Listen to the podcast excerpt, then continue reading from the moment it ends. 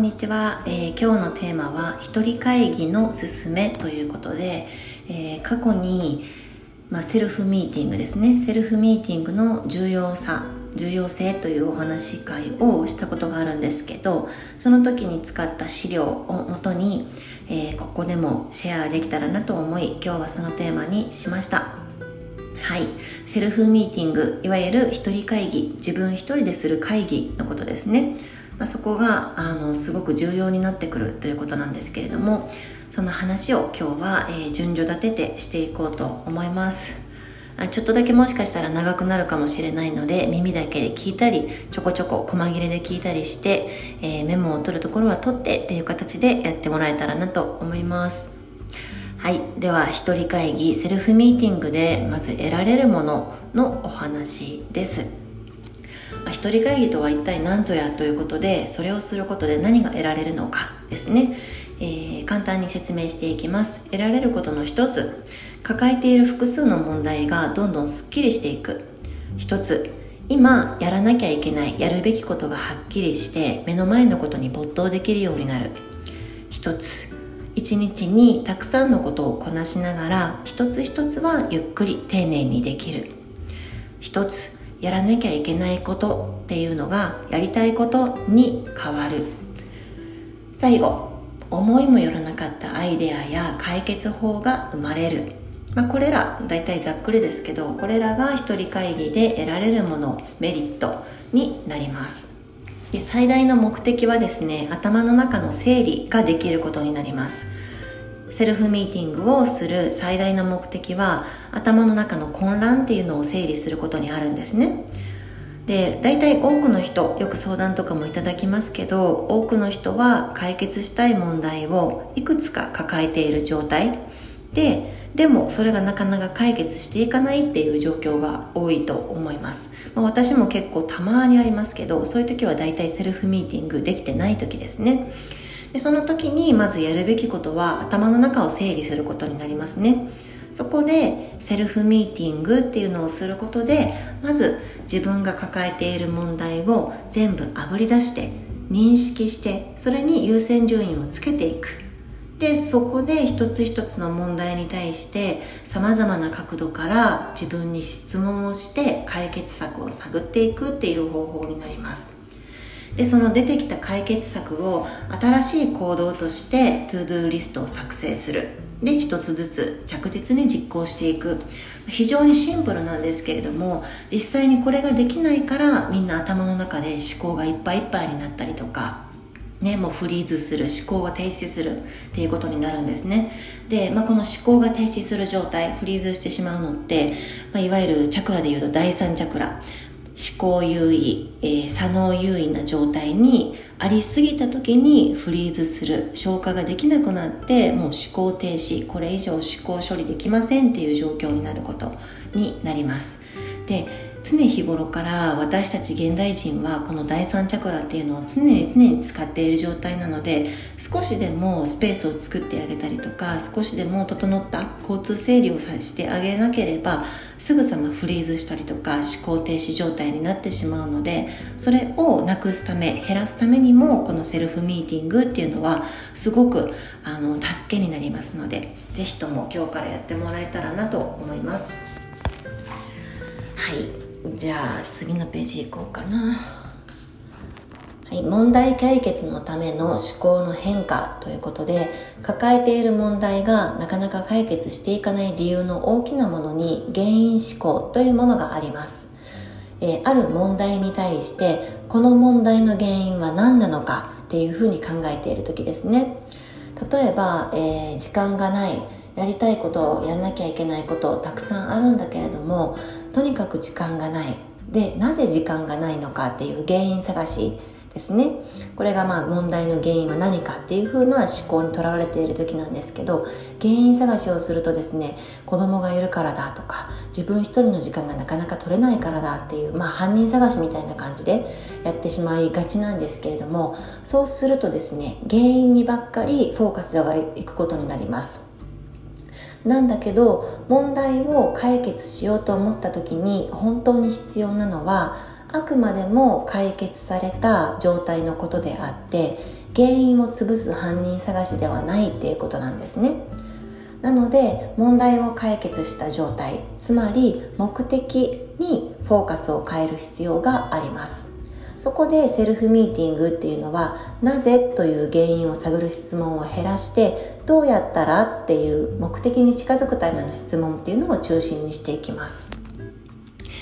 はい、でセルフミーティングはですね、あのとってもシンプルです。実際にやることはとてもシンプルで簡単で、誰にでもすぐできます。でやることは質問の答えを一つ一つ書いていくだけです。集中できる場所を確保して、えー、それさえできれば誰でもどこでもできるっていう感じですね。理想はですね、にしゅうかんにいちどのペースで行って、いっかいにかけるのはにじかん程度が理想になります。それくらいのタイミングと時間であれば誰でも捻出できますよね。まあにじかんが難しかったとしてもいちじかんでもいいので、だとしたらペースを上げていくっていうやり方がおすすめです。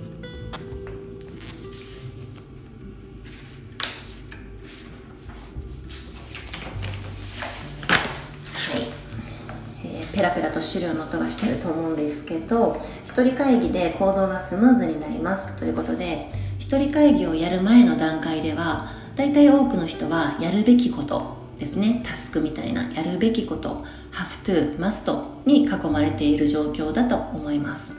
やるべきこと、やらなければならないことをやんなきゃっていう気持ちで、い、あのいわばやらされている感覚で取り組んでいる人が多いと思うんですね。なのでなんだか忙しいし、自分の時間が持てないし、余裕がないっていう風な状態になってしまって、ストレスだとかフラストレーションの中にいる、このこんな人はね、めちゃくちゃ多いと思います。ですが、このセルフミーティングをすることで、やるべきことをやりたいことに変換することができます。これ本当にです。そうするとワクワクしてすぐに行動したくなるような積極的な精神状態を自分自身で作り出すことができます。その結果、まあ、やるべきことがスムーズにどんどん進むことになるということですね。で、もう一点、新しいアイデアも生まれるという点なんですけど、私たち人間の脳は質問を投げ、投げかけると適切な答えを返すようにできています。セルフミーティングではこれまでの原因思考から離れて目的思考へ変更する質問っていうのを積極的に自分に投げかけていくんですけど、そうすることで今まで見えてなかったところが目に入るようになったり、新しい発想とかアイデアに結びつくようになります。その結果として自分自身の見えていなかった自分っていうのを発見することにもなったりとか、思いもよらなかった可能性に気づくことにもつながってきます。すごい大きなメリットですよね。これが本当だったらやってみようって思うと思うんですけど、本当です。騙されたと思って最後まで聞いて、まずはできるところからやってもらえたらなと思います。じゃあセルフミーティングのための準備というお話を早速していきます。まずは大前提ひとつめ、一人会議の時間を取るということで、基本的にはにしゅうかんにいちどのペースで行うといいですよということで、いっかいにかける時間はにじかん程度がおすすめです。最初の数回はですね、時間がかかるっていう風に感じるかもしれないんですけど、回数を重ねて慣れていくとですね、にしゅうかんににじかんっていうのがものすごく簡単になってきます。例えばまあ長距離の移動がある人とか、まとまった時間っていうのがある人は、そこの時間を有効活用できるようにするといいと思います。ふたつめ、一人会議の場所を確保する。最適な場所はですね、これはまあ本当にとっておきの場所になるんですけど、ちょっと田舎チックで水のあるところが一番おすすめです。理想は山の中の湖畔だったり川が流れている近く、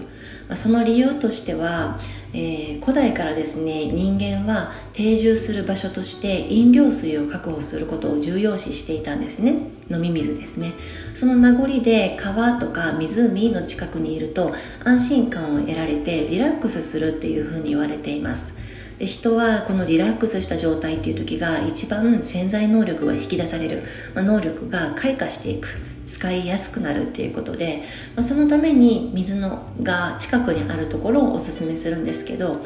まあ、それはあのなかなか行けない人が多かったりすると思うので、都会の人はそこはねそんなにこだわらなくてもいいです。はい、まあえっとね、海はねちょっと違うくって、海っていうのは生命の生まれる活気に満ちた場所なので、ちょっとだけ違います。リラックスっていうよりかは、まあ、浄化みたいな感じとかですね、あの創造性を見たい時とかにはいいんですけど、ちょっとだけまた違いますね。なので川のせせらぎとか、あのー、湖のほとりみたいなのがおすすめです。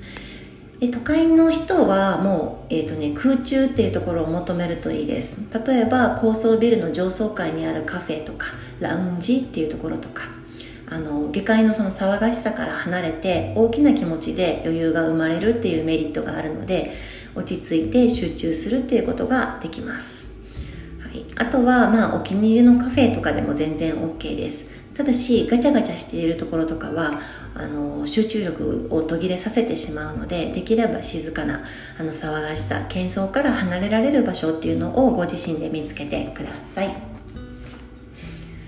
い、さんばんめ、えー、まあ一人で集中できる場所であればどこでもいいよということで、水の近く、空中以外では身近な一人で集中できる場所、とにかく思考を中断されることがない場所っていうところを選んでください。人によって好みが分かれると思うんですけど、図書館、静かなカフェ、ホテルのラウンジ、まあ、神社とか寺院で、まあ、深夜の夜中のファミレス、人があんまりいないファミレスとか公園っていう形がいいと思います。でまとまった時間が取れる場所としておすすめなのは、新幹線とか飛行機での移動中も集中できる環境として活用するビジネスマンは多いです。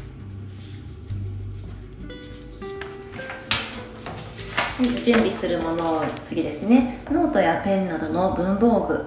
えー、ノートは好みもあるんですけれども、えー、縦と横に線が入ってきれいに書きやすい方眼ノートっていうのがおすすめです。えーと、メーカーとしてはですね、マルマンというメーカーのにもしねっていうのとかがおすすめです、ね、結構マニアックなんですけど、方眼ノートを使うとアイデアとか勉強とかそういったものがはかどりやすくなったりもします。ぜひ騙されたと思って、えー、そういった方眼ノートも活用してみてください。あとはペンも長く使って疲れにくいもの、いろいろ試して探すといいと思います。えー、高級品とかじゃなくてもいいので手にしっくりくるもの、私はですね、えっと、ジェットストリームっていうやつの、えーっとね、細さは れいてんご とか れいてんさんはち とかそういったものを使っています。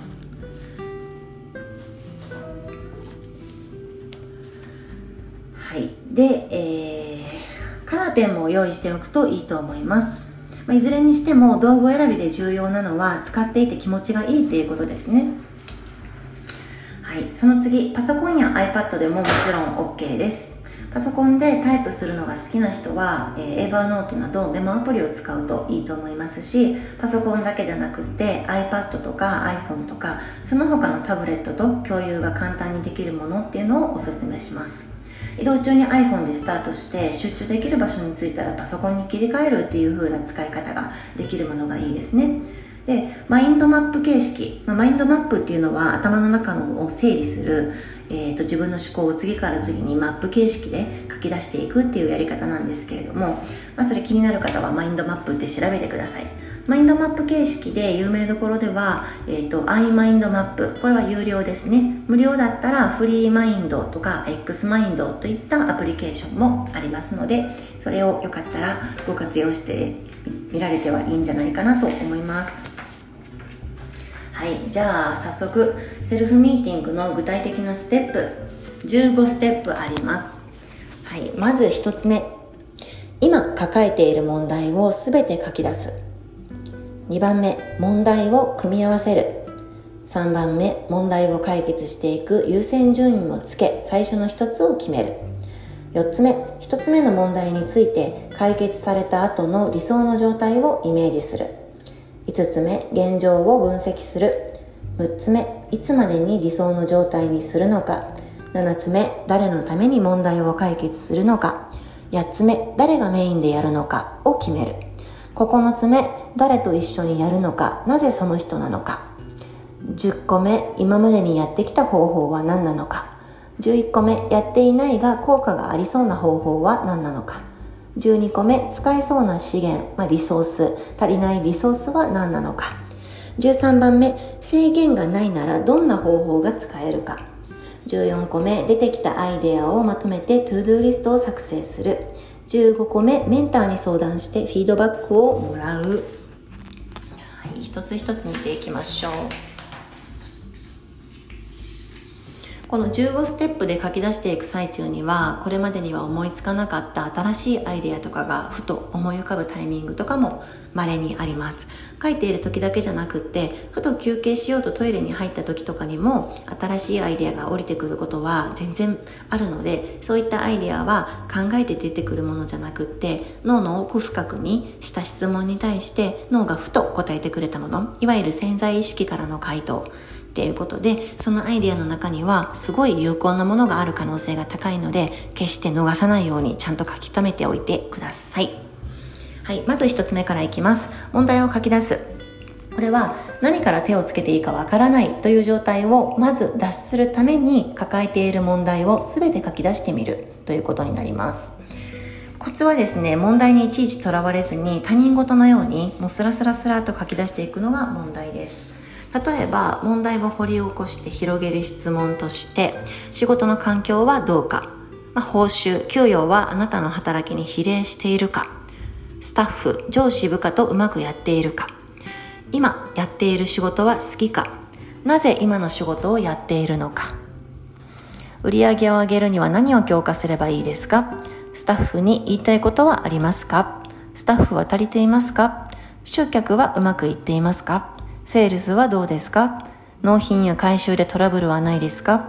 大きなクレームはありませんか？やりたい仕事は何ですか？なぜその仕事をやらないのですか？なんとなく気になることはありませんか？そのことをさらに具体的にすることはできますか？といった感じですね。ステップふたつめ、問題を組み合わせる。今みたいに、まあ、広げる質問、例えばで出しましたけれども、ご自身でとにかくいろいろ問題点というのを書き出していって、そこで出てきた問題の中には似たような問題とか同時に解決できそうな問題っていうのもあるはずなので、組み合わせて一つの問題、カテゴリー分けをしていきます。例えば見込み客リストがないとか、えーと、フロントの一番安い商品がないとか、例えばアフィリエイターにとって魅力的な商品がないといった場合とかは、それを魅力的な、えー、無料オファーがないという問題に集約できますよね。組み合わせられそうなものを一で出したものからどんどん書き出してカテゴリー分けしていきましょう。ステップさん、問題の優先順位をつける。組み合わせの終わった問題を解決していく順に優先順位をつけていきましょう。重要度、緊急度、難易度を考えて順番を考えていってください。優先順位のトップには解決することで最も儲かるものを置くことを大事にしてください。ビジネスマンにとって商人にとって最重要事項は利益の他ならないんですね。これなんかあの貢献だとか自分の成長だとかいろいろあるんだけれども、ビジネスマンやっている、ちゃんとそれを仕事にしてお金をいただくっていう以上は、ここの利益っていうところを超えて何かっていうのはまずないんですね。とにもかくにもまずは最初いいこぶりっこしないで利益っていうところが大切になってきます。それを生み出せるから他を生み出していけるし、誰かに貢献できるようになるっていうことなので、まずは利益です。にしゅうかん以内にやることとして、利益につながる具体的な内容を選んでください。例えば何日、〇〇日のセミナーコンテンツ、新規取引先へのプレゼン資料作成みたいな感じで、順番に並べ替えて最優先事項を決めていきましょう。ステップよん、理想の状態をイメージ。最優先事項が解決したら、どんな理想的な状態になっているのか、目標設定するだけじゃなくって、それによって得られるものが何かを具体的にイメージして書き出していきましょう。目標達成のやる気も増していきます。例えばこれをやることによって何日のセミナーは、えーと、成功している、どんな風に成功しているか、えー、何人のお客様が集まってくれて、そこの人からもうものすごいいい学びを得られたっていう風に言われているだとかですね。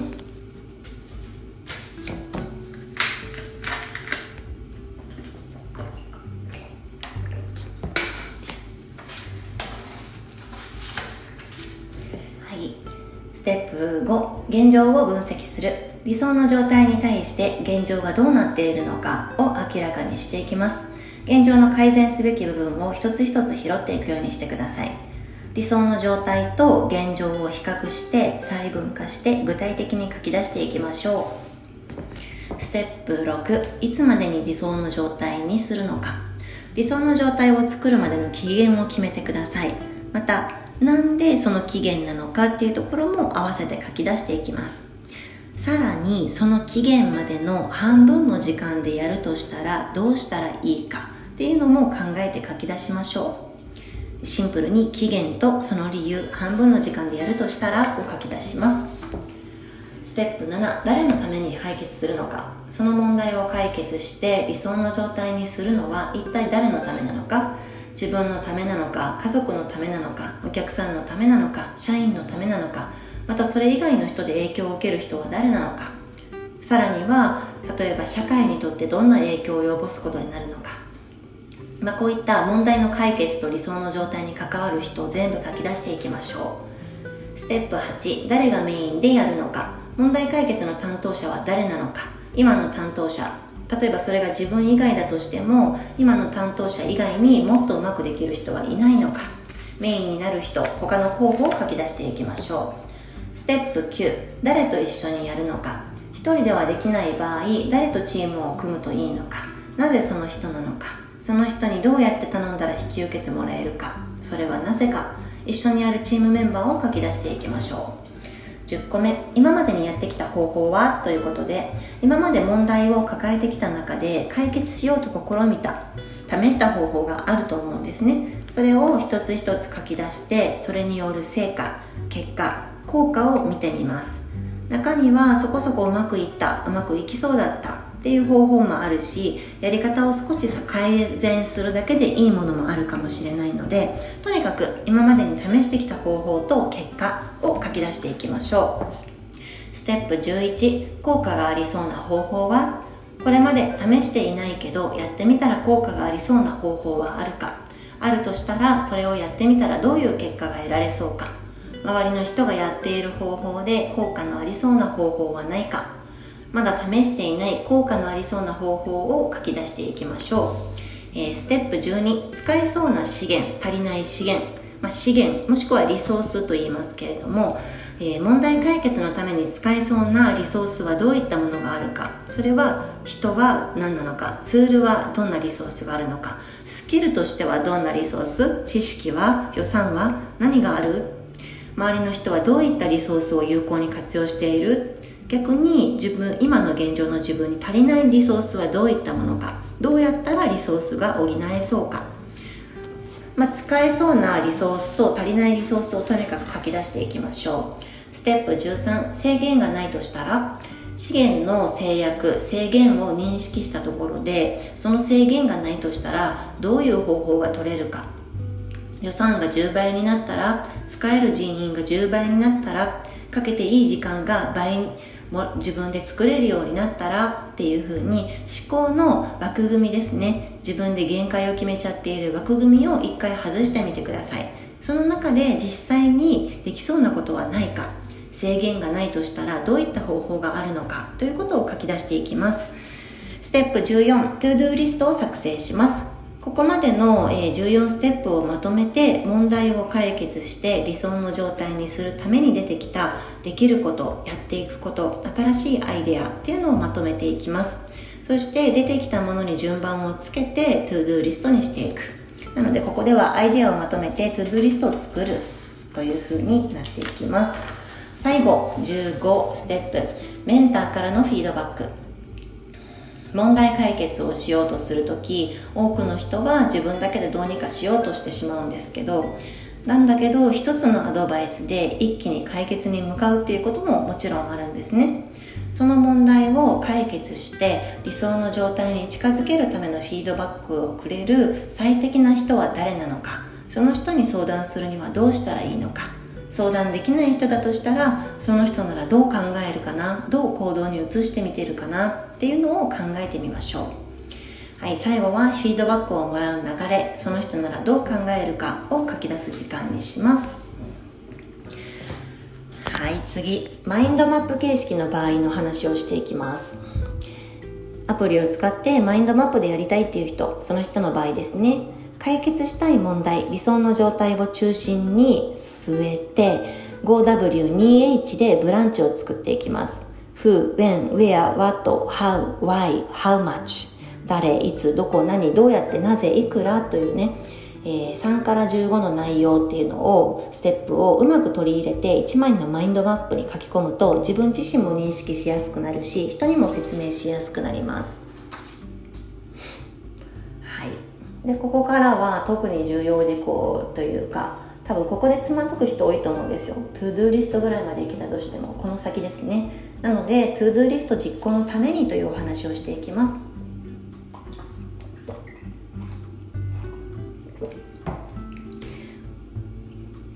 はい、まずひとつめ、他人事のようにやる。トゥードゥーリストが出来上がったら、あとは上から順に淡々とやっていくこと。この淡々とっていうのが超ポイントになります。マインドセットは他人事のようにやるっていうことですね。母親から渡された買い物リストの上から順番に買い物かごに入れるかのように、何も考えずにただただやっていくのみ。考えない、思考で考えない、ああこれも残ってる、これめんどくさい、これ時間かかりそうとか、いろいろ思考が挟まりそうになるんだけど、そんなの考えないで他人事のように淡々とやっていく。最後まで終わった時には自動的に問題は解決して理想の状態になっています。ふたつめ、苦手なジャンルの対処法です。トゥードゥーリストの中には取り組むのに引きが引けてしまう、失敗するのが怖い、苦手意識の強い、そういったジャンルのものもあると思います。例えば過去の私で言うと、これパソコン使わないとできない作業だなっていう時は、もうパソコンをもう立ち上げるまでに憂鬱、パソコン立ち上げてもまずはやり方を調べなきゃなんない、ああもう憂鬱みたいなね、それがあるとですね、ただそれをそのままにしてたらトゥードゥーリストが止まってしまうので、そういったものを実際に行動に移すためのポイントとしては、とにかくやってみる、失敗してもいいからやってみるということです。とりあえずやってみると、やる前に思ってたよりも大したことないっていうことが体感できるんですね。そうするとまた次に同じことをするときには心理的ハードルっていうのは下がっています。はい、ある程度の成果が出るようになるまでは慣れるっていうことができれば、それをやることでどうなるのかっていう見通しが立つようになるので、いつの間にか苦手だと思っていたことが克服されています。私のパソコンも長年ずっと拒否して避け続けてたんだけれども、ごねんぐらい拒否して、もうどうすることもできない、やるしかないかっていうところで、一回やりだすと、まあ、慣れるまでは少しちょっとね、ああ間違っちゃった、ああこれはやっぱ分かんないとかもあるんだけど、慣れていけば大体何でもできるようになります。はい、次、めんどくさいをなくすにはということで、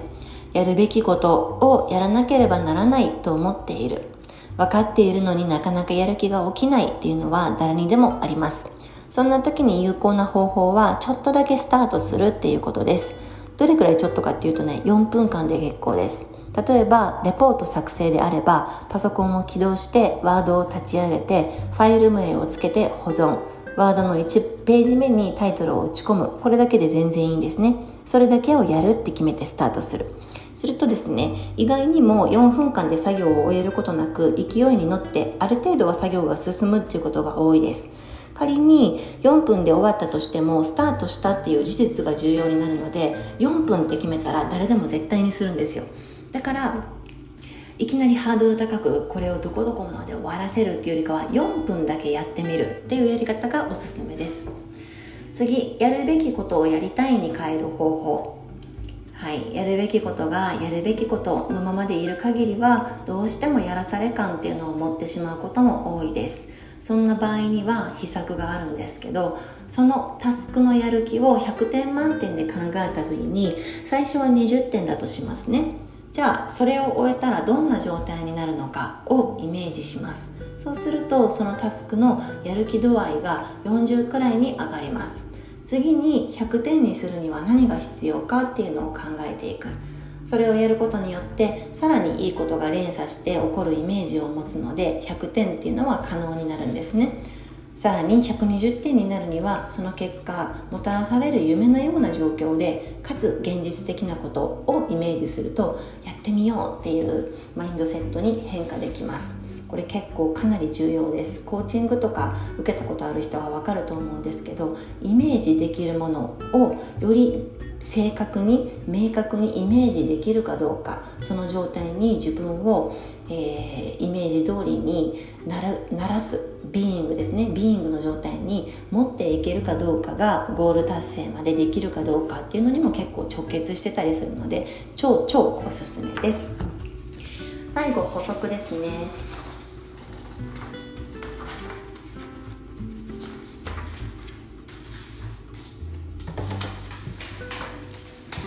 アイデアを生み出す質問、他に使い道はないか、応用したらどうなるか、えー、修正したら、拡大したら、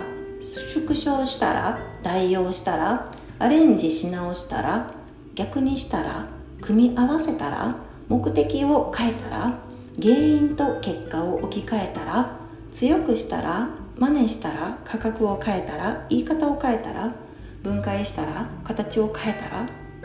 ターゲットを変えたら、入れ替えたら、リアルにしたら、新しくしたら、オンラインにしたら、時期を変えたら、証拠を示したら、場所を変えたら、整理したら、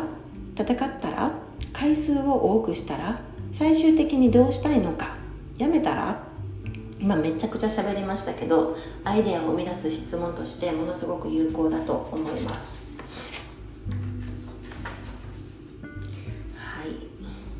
問題解決のマインドセット、これはもうアファメーションにしてください。ひとつ、無理ですと言わない、必ず方法はある。ふたつ、柔軟性はパワー、フレキシブルに行動する。みっつ、大きな枠で考える、長期的な視点で考え判断する。よっつ、儲かれば問題の きゅうじゅっパーセント は解決する。いつつ、今までやってきたことの中に解決策が存在することは多い。まあ、そのやり方に飽きてしまってやめてしまうパターンですね。まあ、こういった形で最後、問題解決にあたるマインドセット、これアファメーション、自分のおまじないにするかのようにして、無理ですって言わない、必ず方法はある、柔軟性はパワー、フレキシブルに行動する、大きな枠で考える、長期的な視点で考え判断する、みたいな感じで自分のマインドセットにご活用ください。ということで、今日はセルフミーティングのおすすめ、セルフミーティングをすることのすすめというテーマでお話ししました。ぜひともこれを聞いて、ああそうなんだって納得するだけじゃなくって、まず物は試しようということで、やるかやらないかで迷ったらやる、やった方がいいんだろうなと思ったらやる、とにかくやると決めたらやる、やる人が結果を作り出して、やる人が自分の人生っていうのを作り出していきます。なので、ぜひともこれを聞いてくれた人がやって、実際に結果を少しずつ、小さくても少しずつ積み重ねていって、それで自信とか、ね、結果からもたらされた利益っていうのを手にして豊かになっていきますように。最後まで聞いていただいてありがとうございました。ではまたね。